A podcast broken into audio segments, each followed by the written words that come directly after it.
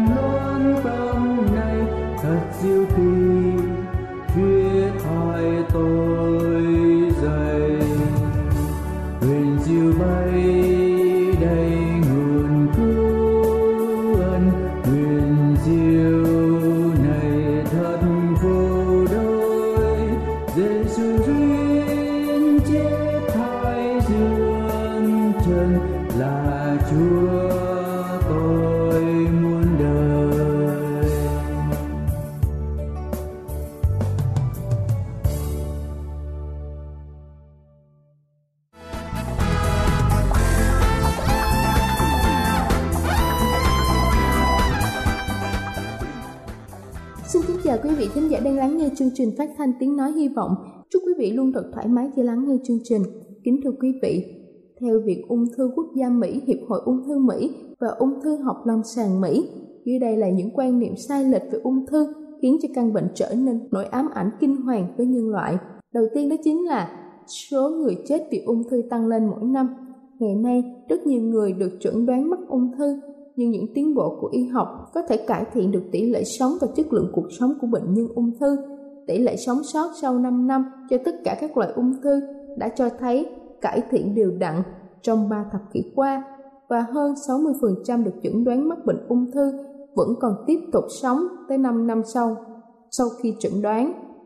Thứ hai đó chính là ung thư phổi phát triển do ô nhiễm không khí hơn là hút thuốc lá. Thực ra, hít thở không khí trong một thành phố bị ô nhiễm ít có khả năng gây ung thư phổi hơn là hút thuốc lá hoặc là thường xuyên tiếp xúc với khói thuốc lá. Theo nhiều kết quả nghiên cứu, gần 9 trong 10 loại ung thư phổi đều do hút thuốc lá hay là tiếp xúc với khói thuốc lá gây ra. Thứ ba đó chính là sử dụng chất chống mồ hôi nhất định, chất khử mùi có thể làm tăng nguy cơ ung thư vú. Tin đồn này cho rằng chất độc hại trong các sản phẩm này được hấp thụ qua làn da, thâm nhập vào cơ thể gây ra ung thư. Tuy nhiên, nghiên cứu cho thấy không có bằng chứng hỗ trợ cho tuyên bố này. Trong khi đó, có ít nhất một nghiên cứu dịch tễ học phát hiện khi so sánh phụ nữ có và không có bệnh ung thư vú, các khoa học không tìm thấy mối liên hệ sức khỏe và thói quen vệ sinh của họ. Thứ tư đó chính là điện thoại di động gây ung thư não. Không có bằng chứng đáng tin cậy nào cho thấy tiếp xúc với trường điện từ phát ra từ điện thoại di động hoặc các thiết bị điện tử cá nhân khác có thể gây ung thư não. Cụ thể một nghiên cứu mới đây được công bố rằng không có mối liên hệ nào giữa điện thoại và căn bệnh ung thư não. Kết luận này được đưa ra sau khi các chuyên gia của Đại học Sydney phân tích dữ liệu trong suốt 3 thập kỷ giữa năm 1982 và năm 2013, kết quả là tuy bức xạ điện thoại làm tăng tốc sự phát triển của bệnh khi tiếp xúc với loại hóa chất gây ung thư hay là đột biến gen tự phát, nhưng sử dụng điện thoại di động không làm tăng nguy cơ mắc bệnh ung thư não. Thứ năm đó chính là nước có chất clo làm tăng nguy cơ ung thư. Tin đồn về clo trong nước uống gây ung thư lan truyền trong nhiều thập kỷ qua nhưng cũng không có bằng chứng nào để hỗ trợ cho huyền thoại này. Trung tâm Kiểm soát và Phòng ngừa Dịch bệnh Mỹ mới đây đã tiến hành nghiên cứu về vấn đề này và cuối cùng không tìm thấy bằng chứng đáng tin cậy nào về nguy cơ ung thư tăng ở những người uống nước có chất lo. Thứ sáu đó chính là ung thư luôn gây ra đau đớn nếu cảm thấy tốt hơn, có nghĩa là không bị ung thư. Thực tế nhiều loại ung thư rất ít hoặc là không gây ra đau đớn, đặc biệt là trong giai đoạn đầu. Đó là lý do vì sao các chuyên gia y tế luôn khuyến cáo mọi người phải chú ý đến các dấu hiệu và triệu chứng khác lạ trên cơ thể để sớm phát hiện ra bệnh ung thư. Và cuối cùng đó chính là ung thư là bệnh truyền nhiễm. Cần khẳng định rằng ung thư là bệnh không lây nhiễm, tuy nhiên nguy cơ lây lan là điều có thể xảy ra đối với một số loại virus tác nhân của căn bệnh này. Mặc dù ung thư không lây lan, nhưng ở một số loại virus mầm bệnh lại có thể truyền nhiễm thông qua con đường khác nhau. Những virus ung thư có thể lây truyền thường xuyên là virus HPV, ung thư cổ tử cung, virus HPV gây ung thư gan, virus EP gây ung thư vòm họng. Do đó chúng ta cần chủ động cắt đứt con đường truyền nhiễm của virus để tránh bị ung thư, đồng thời ngăn chặn sự xuất hiện của bệnh này. Kính thưa quý vị, tôi vừa trình bày xong những quan điểm sai lầm mà chúng ta hay nghĩ về ung thư. Hy vọng qua bài chia sẻ trên, chúng ta sẽ có thêm nhiều tư liệu để hiểu biết về căn bệnh thế kỷ này, đánh tan những suy nghĩ tiêu cực, những lo lắng thái quá sẽ dễ làm bệnh tiến triển nhanh hơn. Chúc quý vị luôn khỏe mạnh. Đây là chương trình phát thanh Tiếng Nói Hy Vọng do Giáo hội Cơ đốc Phục Lâm thực hiện. Nếu quý vị muốn tìm hiểu về chương trình hay muốn nghiên cứu thêm về lời Chúa, xin quý vị gửi thư về chương trình phát thanh Tiếng Nói Hy Vọng, địa chỉ 224 Phan Đăng Lưu, phường 3, quận Phú Nhuận, thành phố Hồ Chí Minh hoặc gửi email cho chúng tôi theo địa chỉ tiếng nói hy vọng gmail.com Ngoài ra, quý vị cũng có thể liên lạc với bất kỳ hội thánh Cơ đốc Phục Lâm tại địa phương gần nhất. Xin chân thành cảm ơn và kính mời quý vị tiếp tục lắng nghe chương trình hôm nay.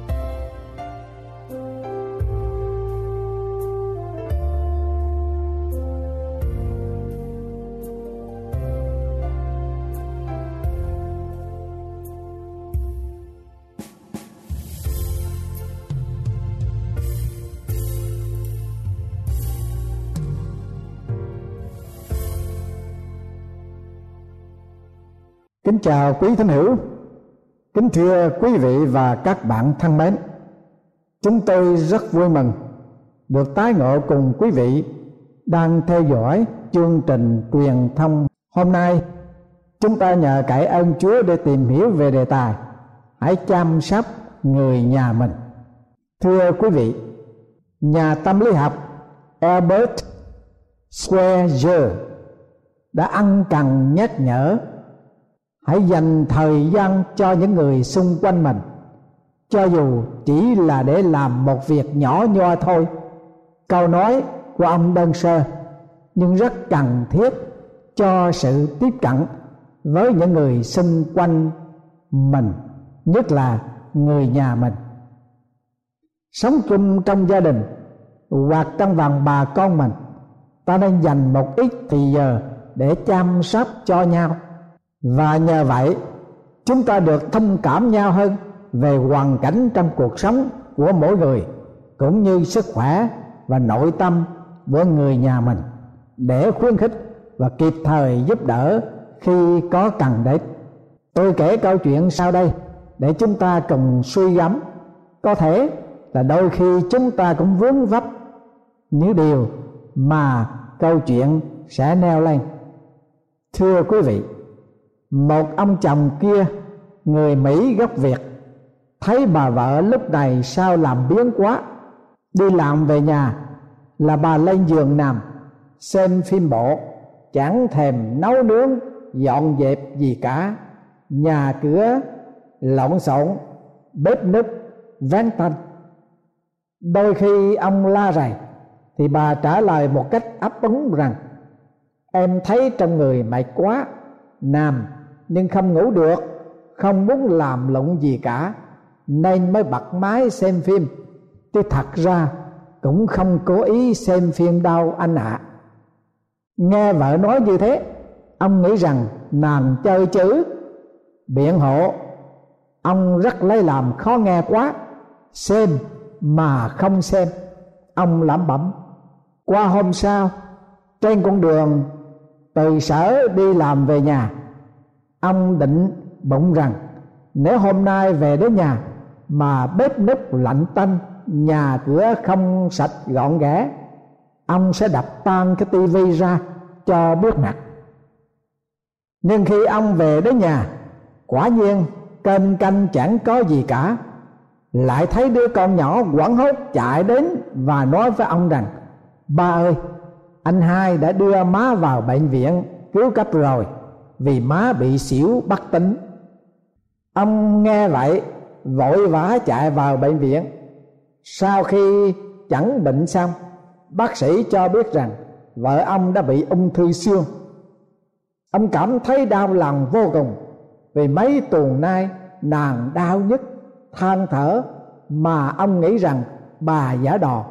Nên ông không quan tâm đến và cũng chẳng khuyên nàng đi bác sĩ để được bác sĩ khám nghiệm. Bệnh ung thư xương bộc phát quá nhanh. Chỉ vài tuần lễ sau thì bác sĩ cho biết nàng sẽ không còn sống với ông được bao nhiêu nữa đâu. Ung thư ngực thì cắt bỏ vú, ung thư phổi có thể cắt bỏ một phần của phổi. Nhưng ung thư xương thì không biết cắt bỏ chỗ nào. Phổi của bà cũng có vấn đề nữa. Vì bao lâu nay bà phải hít thở khói thuốc mà ông đã từng hút thuốc ở trong nhà của mình. Ông không dám nói với bà rằng ông đã nghĩ xấu và dặn bà không chịu nấu cơm và dọn dẹp nhà cửa. Bà là người vợ đầu ấp tay gối trong bao nhiêu năm và lúc bà đau ốm, bệnh nặng mà ông không hay biết, thật là một sự vô tình, vô tâm, đáng trách vậy mà bà vẫn cố gắng đi làm mỗi ngày để kiếm thêm tiền cho đến khi về đến nhà. Mệt quá phải nằm liệt ra mà thôi. Ông rất lấy làm hối hận vô cùng và phải vào nhà vệ sinh của bệnh viện mà khóc rắm rướt ở trong đó. Người mỹ đan thấy ông khóc bàn hỏi ông có ok hay không? Ông không biết than thở cùng ai, nên dù tiếng anh của ông dở ạt, ông cũng ráng sổ ra một tràng. Anh ta có vẻ thông cảm, nhưng chỉ phán một tiếng, sorry. Rồi, ông mỹ gia đang lặng lẽ bỏ ra đi. Ông trở vào phòng bệnh để thăm vợ, nhìn thân thể nàng mới có mấy tuần lễ mà đã ốm và xanh còn tay chân thì yếu như sợi dây. Kim chích và dây chuyền chàng chịt trên người nàng. Thấy chồng vào, nàng thì thầm nói, ở đây buồn quá anh à và ồn ào nữa. Em muốn về nhà, em sẽ nấu món chả cây mà anh thích. Ăn đó ông nghe vợ nói như vậy, ông vỗ về vợ và bảo rằng em ráng lo nghĩ ngơi đừng bận tâm gì hết. Thật là một hạnh phúc vô cùng trong giây phút đó. Ông có cơ hội này để trổ tài nấu nướng các món ngon, rồi đem vào bệnh viện để khoe với bà vợ mình và khuyến bà ăn. Nhưng nàng không còn ăn gì được nữa. Ông chỉ còn biết khát mà thôi. Từ hồi nào đến giờ, ông rất là oai phong la rầy vợ con mỗi ngày một cách quy quyền lắm. Thế mà bây giờ, người ông giống như mít ướt qua câu chuyện trên đây, thưa quý vị, nhắc nhở cho chúng ta là những người có gia đình nên nghĩ cho nhau và sống cho nhau bởi sự chăm sóc, quan tâm người nhà của mình một cách ăn cần và gần gũi với nhau hơn đừng vội trách móc, hay giận hờn và ly cách nhau. Nhưng hãy vui vẻ và chăm sóc cùng thông cảm để có thể giới hạn được sự vô tình đáng tiếc có thể xảy ra. Giàu có ăn hận cũng đã muộn màng quá rồi. Trong phúc âm tăng ước, thánh đồ phaolô khuyến cáo dân sự của chúa phải đối xử với người nhà của mình như thế nào. Chúng ta hãy đọc sách Timôthê thứ nhất, đoạn 5 câu 8 Ví bằng có ai không săn sóc đến bà con mình? Nhất là không săn sóc đến người nhà mình. Ấy là người chối bỏ đức tin, Lại xấu hơn người không tin kính nữa. Tôi xin lặp lại một lần nữa. Ví bằng có ai không săn sóc đến bà con mình? Nhất là không săn sóc đến người nhà mình. Ấy là người chối bỏ đức tin, lại xấu hơn người không tin kính chúa nữa. Và một bài học khác nữa cũng khá quan trọng trong lĩnh vực tiếp cận với người nhà mình. Mà nhiều khi chúng ta vô tình, nhiều khi đánh mất cơ hội ngàn năm một thuở. Thưa quý vị, trong một khóa học chuyên nghiệp ngành tâm lý học vị giáo sư đưa ra đề tài cho sinh viên đem về nhà làm bài. Nội dung đề tài đó như sau. Trong vòng một tuần lễ tới, anh chị em hãy đến gặp người mà anh chị em quan tâm và nói với người ấy rằng anh chị em yêu mấy họ.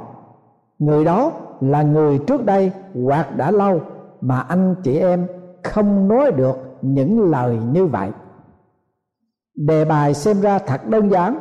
Thế nhưng, hầu hết nam giới trong lớp học đã trên 10 tuổi rồi mà ai nấy đều cảm thấy khó khăn khi phải viết bài vì họ không thể hiện được tình cảm của mình với ai đó, nhất là với người thân của họ. Vào đầu giờ học tuần sau, giáo sư hỏi có ai tình nguyện kể lại cả lớp nghe câu chuyện về bài làm của mình. Trong tâm trí của vị giáo sư, ông mong đợi có một người phụ nữ nào đó xung phong hưởng ứng. Xong lại là một người nam đưa tay lên, và người này có vẻ rất là xúc động. Anh ta cắt tiếng nói, cách đây nhiều năm, tình cảm giữa tôi và cha tôi dường như có điều gì đó làm cho hai cha con không có gì mấy được gần gũi thân thiện với nhau. Tôi thường tránh gặp mặt ông ngoại trừ những khi chẳng đặng đừng, họp mặt gia đình. Giàu vậy, tôi cũng không tỏ ra sự thân mật trong tình cha con và cũng không giải quyết được sự lạnh lùng của tôi đối với cha tôi. Vì vậy, tôi quyết định bản thân tôi phải đi đến gặp cha tôi để xin lỗi ông và nói với ông rằng con rất thương kính cha lắm. Sự quyết định đó dường như đã làm giảm đi phần lớn về áp lực nặng nề trong tâm hồn tôi. Đêm hôm đó, tôi không thể chợt bát được. Sáng hôm sau, tôi đi đến nhà bố mẹ, bấm chuông. Nhưng trong lòng thầm mong, bố sẽ mở cửa cho tôi. Vì tôi ngại rằng nếu mẹ ra mở cửa thì dự định của tôi sẽ hỏng đi. Và như thế, tôi sẽ bày tỏ với mẹ tôi. Nhưng mai thay, người cha của tôi ra mở cửa cho tôi tôi bước vào và nói ngay, con không muốn làm mất nhiều thì giờ của bố đâu? Con đến hôm nay chỉ để thưa với bố rằng, xin bố tha lỗi cho con, vì con quá lạnh nhạt với bố. Con rất kính yêu bố lắm mà. Tôi quan sát một cách thận trọng để xem bố tôi phản ứng ra sao. Quả thật, trên gương mặt của ông rạng rỡ ra, những nếp nhang dường như biến mất và ông bắt đầu xúc động mạnh, rồi bật lên tiếng khóc. Đoạn, ông tiến lại gần, ôm lấy tôi và nói, con yêu dấu của bố. Bố thương con lắm. Cớ sao con lại lạnh nhạt với bố? Bây giờ con đã biết hối lỗi, chẳng muộn màng gì đâu. Đó là giây phút quý báu nhất trong đời tôi. Hai ngày sau, bố tôi đột ngột bị cơn đau tim và phải nằm bệnh viện cho đến hôm nay. Nếu tôi đã trì hoãn sự bộc lộ tâm tình với bố, tôi có lẽ không bao giờ còn có một cơ hội nào nữa và tôi sẽ ăn hẳn suốt cả đời tôi.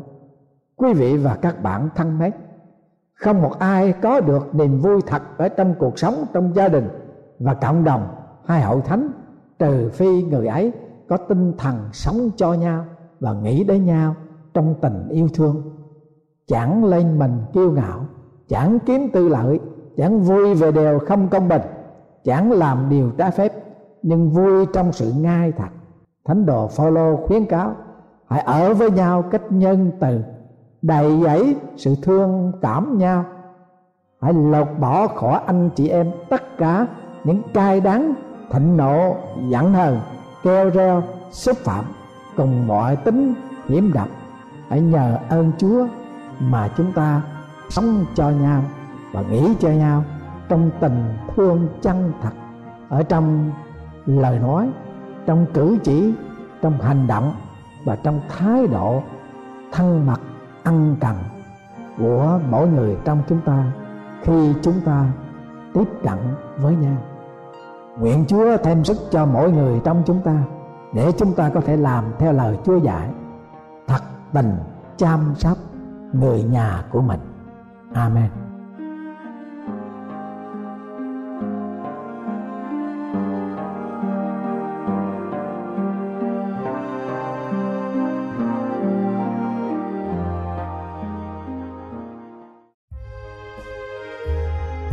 Đây là chương trình phát thanh Tiếng Nói Hy Vọng do Giáo hội Cơ đốc Phục Lâm thực hiện.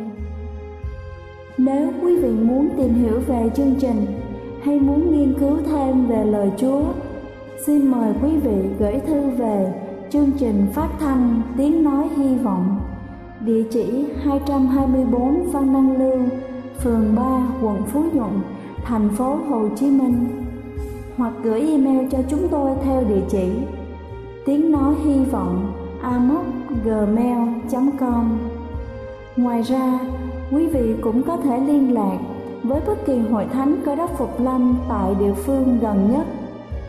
Xin chân thành cảm ơn và hẹn gặp lại quý vị trong chương trình lần sau.